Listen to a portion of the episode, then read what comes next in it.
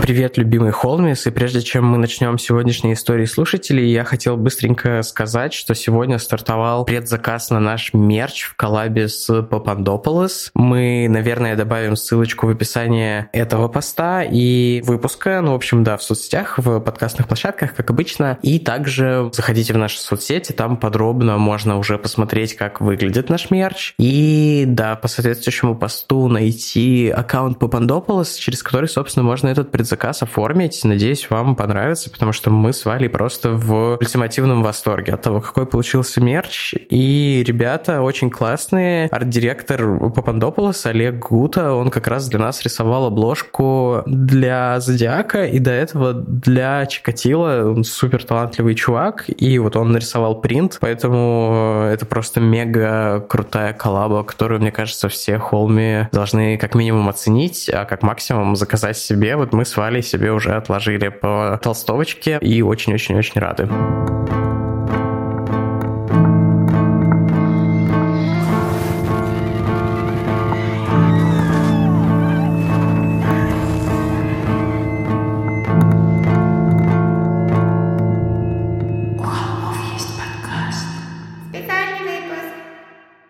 Всем привет, и с вами «Истории слушателей» у холмов есть подкаст. Привет, и да, это мы, холмы, и ваши истории, Тима и Валя. Все как всегда. Я думаю, что у нашей истории слушателей это такой уже своеобразный клуб. Ты каждый раз просто рассказываешь эту штуку. Мне кажется, все знают, как это работает, но ты каждый раз поясняешь. Но я рад, что ты, э, что ты дошла до состояния. Я для когда... себя, может, поясняю, Тима. Может, я себе напоминаю. Я себе напоминаю, что я, зачем я здесь.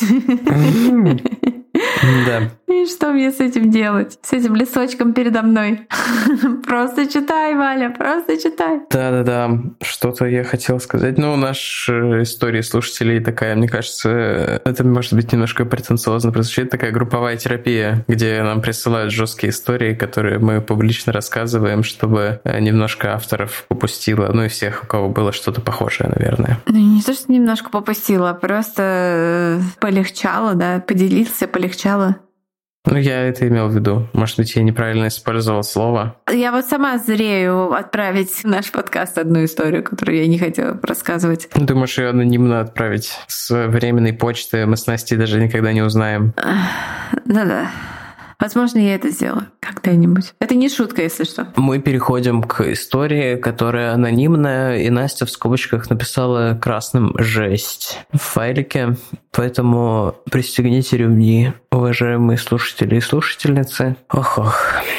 Привет, Ох-ох. Тима и Валя, Валя и Тима. О, это какой-то мем старый про порядок имен. Долго думала, рассказывать свою историю или нет, но послушал 41 выпуск вашего подкаста и все-таки решилась. Сразу говорю, что история 18+, и лучше, чтобы она была анонимной. Во-первых, конечно, спасибо вам за ваш формат и подачу. Каждый раз, когда слушаю очередной выпуск, а слушаю я их с большим отставанием обычно, поскольку нашла вас только только прошлой осенью. Есть ощущение, что сижу на кухне с друзьями и веду с душевным беседу. Спасибо. Это то, на что мы да. рассчитываем. Да, это то, чем мы занимаемся с Тимой, и мы рады, что вы, ну, мы, правда, не на кухне, но все равно. Когда казалось, что мы еще, оказалось, что мы еще из одного района, если что, я помню, что Валя сейчас живет на острове, на душе потеплело еще больше. Во-вторых, конечно, отдельное спасибо. Можно вывести Валю из района, но район из Вали не вывести никогда. Озерки for life. Да. Да. Но мы оба вывезлись из района. Во-вторых, конечно, отдельное спасибо за само содержание каждого выпуска и работу, которую вы еженедельно проделываете. Сама недавно начала свой подкаст, о, поздравляем, и в полной мере ощутила, каково это. Кстати, прослушивание ваших выпусков вдохновило меня, и я смогла решиться на подобное благодаря вам. Мы, конечно, безусловно рады, но вы теперь наш конкурент, и что-то с этим нужно делать. А теперь о грустном. Могу сказать, что я перестала бояться говорить о произошедшем только пару лет назад, и то не во всех подробностях. Хотя история произошла, когда мне было 9 лет, самое начало нулевых. Тогда казалось, что я уже большая и сообразительная, гуляла сама по себе во во дворе, ходила в школу одна и возвращалась домой тоже одна. Большей частью была самостоятельной, хотя семья у меня нормальная, обычная. Родители интересовались только моими оценками, с выражениями любви и откровенными разговорами было скудно, потому что все работали и всем было некогда. Во дворе у нас сложилась разновозрастная девчачья компания. Я была не самой младшей в ней, но где-то ближе к нижней возрастной границе. Была среди нас девочка, кажется, ей на тот момент было 11, из более обеспеченной семьи, чем остальные, которая любила над нами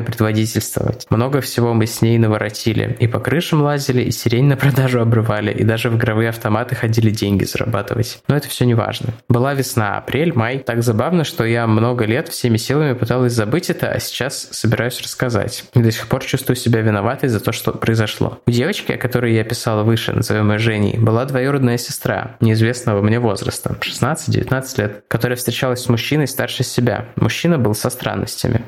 Всегда это появляется мужчина в историях. Э, в тот солнечный выходной день Женя пришла к нам и сказала, что парень ее сестры обещал избить или даже убить девушку, если та не приведет к нему нескольких девочек, чтобы те занялись с ним моральным сексом. Женя начала рассказывать нам, как это здорово, и что если мы научимся делать это правильно, то когда вырастем, э, наши парни будут очень рады такому умению. А еще, что этот парень сестры купит каждый из нас мороженое или то, что мы сами захотим. Дети 90-х были рады такому обмену. И да, родители говорили, что нельзя ходить к незнакомым людям и принимать подарки. Но разве слова родителей всегда имеют свой вес? Женя сказала, что это не страшно, что сперма на вкус как минералка, и ее можно выплюнуть, если не понравится. Никого не заставляли идти. Но мы пошли, радостно спеша на помощь. Ничего себе. Пять девочек на следующий день принесли связку фломастеров на улицу, и Женя рассказала на фломастерах, как нам нужно себя вести. И в условленный час она брала одну из подруг за руку и поднималась на последний этаж лестницы своего подъезда туда, где выход на крышу и дверь, ведущая в шахту лифта или к лифтовому оборудованию. Там стоял мужик, его девушка, моя подруга и одна из нас. Это был солнечный выходной день, около 11 или 12 часов, на улице полно народу и по парадной ходили люди, но мужчина вел себя тихо, а все девочки пришли добровольно. Они же спасают сестру своей подруги, еще и полезному делу научатся и подарки получат. Какой-то трэш, окей. Я не помню его лица, старалась особенно на него не смотреть. Помню только, что он был лысый, что у него были черные брюки, металлическая цепь, остроносые ботинки. Сестра Женя не казалась мне напуганной, она спокойно стояла и наблюдала за всем этим. У нее были длинные красные волосы. Все выглядело естественно, и уходить было поздно. Раз согласились, надо идти до конца. Мороженое получила только одна девочка, и то только потому, что потребовала. Сестру Жени никто не обидел, мужик остался доволен. Впоследствии эта история повторилась спустя несколько месяцев. Согласилась пойти уже не так много народу, а я почему-то опять пошла. Наверное, потому что никто не соглашался, а Женя очень сильно просила выручить ее сестру снова. Казалось, что ничего страшного не произошло, ведь не заставляли же, сами пошли. Я сама пошла. Должно была сообразить, потому что уже догадывалась о таком понятии, как секс. Была у меня подружка, при которой родители не стеснялись смотреть порно, жесть. И она мне рассказала... жесть. И она мне рассказала, что это слово значит. Но после всего произошедшего я чувствовала себя паршиво следующие 17 лет. Сейчас подотлегло. Я не могла и не могу простить себе этого поступка. Ну, мне кажется, вам себя винить не стоит. Вы были ребенком. Понятно, что наши слова кто мы такие, чтобы говорить, но вы точно ни в чем вообще не виноваты. Вот от всего, от всего сердца, тут вот из самого вообще, из самых глубин своего сердца я вам говорю, что вы вообще ни в чем не виноваты. И это очень трудно простить себя, это, наверное, самое сложное, но правда вы не виноваты. С этой компанией я перестала общаться на долгие годы, потому что все напоминало мне о событиях, которые я всеми силами старалась забыть. Однажды Женя вышла со мной на связь, мы встретились в уже более зрелом взрослом возрасте, и она мне рассказала, что мужика этого посадили за педофилию, что во всем виновата ее сестра, и она сама ничего не соображала, что эти ребята при ней занимались сексом и прочее. Чтобы я поняла и простила ее. Я не поверила, потому что, по моим воспоминаниям, она вполне понимала, о чем нам так подробно рассказывает. Да и все это не важно, потому что паршиво. Ну, сложно судить со стороны, может быть, она тоже была жертвой, может быть, нет. Наверное, для вас это действительно ничего не меняет. После этого в подростковом возрасте меня не раз хватали за грудь в нашем дворе, чокнутый старикан в тапках, чувак, который пытался сквозь узкую юбку по колено засунуть мне пальцы, вы понимаете, куда ужас. История, когда ты едешь в транспорте, перегон гостиный двор Васильевский остров, первые двери у эскалатора, а сзади тебя кто-то, а сзади тебя кто-то имитирует половой акт, с силой прижимаясь к твоей заднице. О, да, я ездила там как раз, наверное, мы одного возраста примерно в универ я ездила, и да, это... О, да. Но это мелкие будничные истории уже ближе к концу первого десятилетия текущего века, и они даже рядом не стояли с детскими воспоминаниями. Окна моей квартиры, где я жила почти всю жизнь, выходило на дом, в котором все произошло. И каждое утро было пыткой и напоминанием о тех событиях. Хорошо, что я переехала. Я не знаю, как отгородить от подобного своего ребенка. Больше всего не хочется, чтобы у кого-то из детей был подобный опыт. Конечно, родителям я ничего не рассказала, потому что меня бы наругали. Ну, не знаю, попадет это в эфир или нет, но в любом случае спасибо, что прочитали. Такая вот история про педофила. О, да, жесткая история.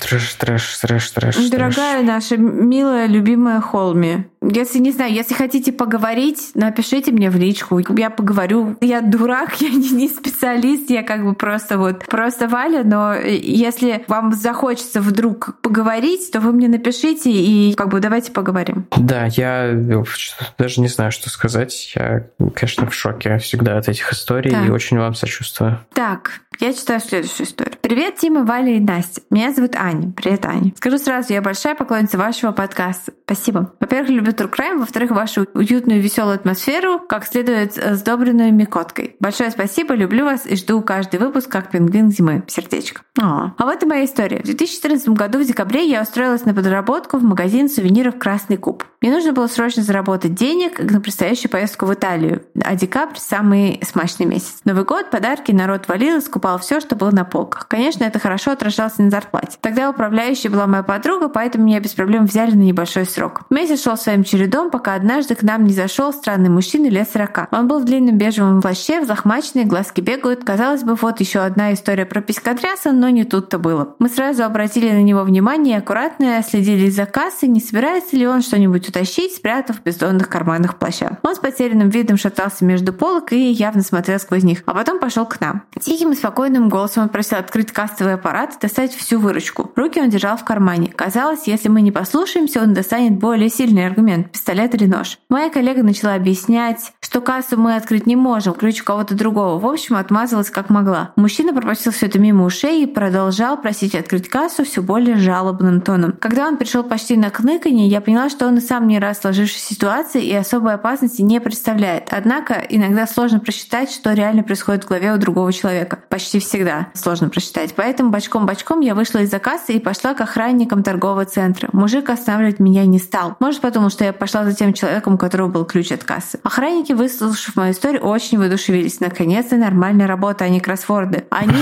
со смешного серьезными лицами объявили по рации план перехват и двинулись к нашему отделу. Без проблем скрутили обмякшего мужичка. Оказалось, что мужик откуда-то из Прибалтики приехал на заработки сюда, с ним произошла какая-то нехорошая история, он остался без денег и даже на обратный билет не было. Поэтому он решил совершить какое-нибудь нетяжкое преступление, чтобы его депортировали обратно. А, не знаю, вернулся ли он на родину и что с ним было дальше, но вспоминаю эту историю, и так его жалко. А если вдруг он слушает этот подкаст, мужик, дай знать, получилось у тебя завершить долгий путь домой. Какая трогательная история. Мужик, действительно, дай знать, если вдруг ты тоже холби. Да, сори, я все еще под впечатлением э, от первой истории. Ну да, мы попросили Настю комбинировать забавные истории с жесткими, чтобы конец выпуска был не такой грустный, как обычно. Вот она так и поступила в этот раз. Да, спасибо, Настя. И спасибо вам, дорогие наши холми, что присылаете свои истории. Ждем их на почту stories собака у холмов.ру. Спасибо большое. И до новых встреч. Пока. Пока.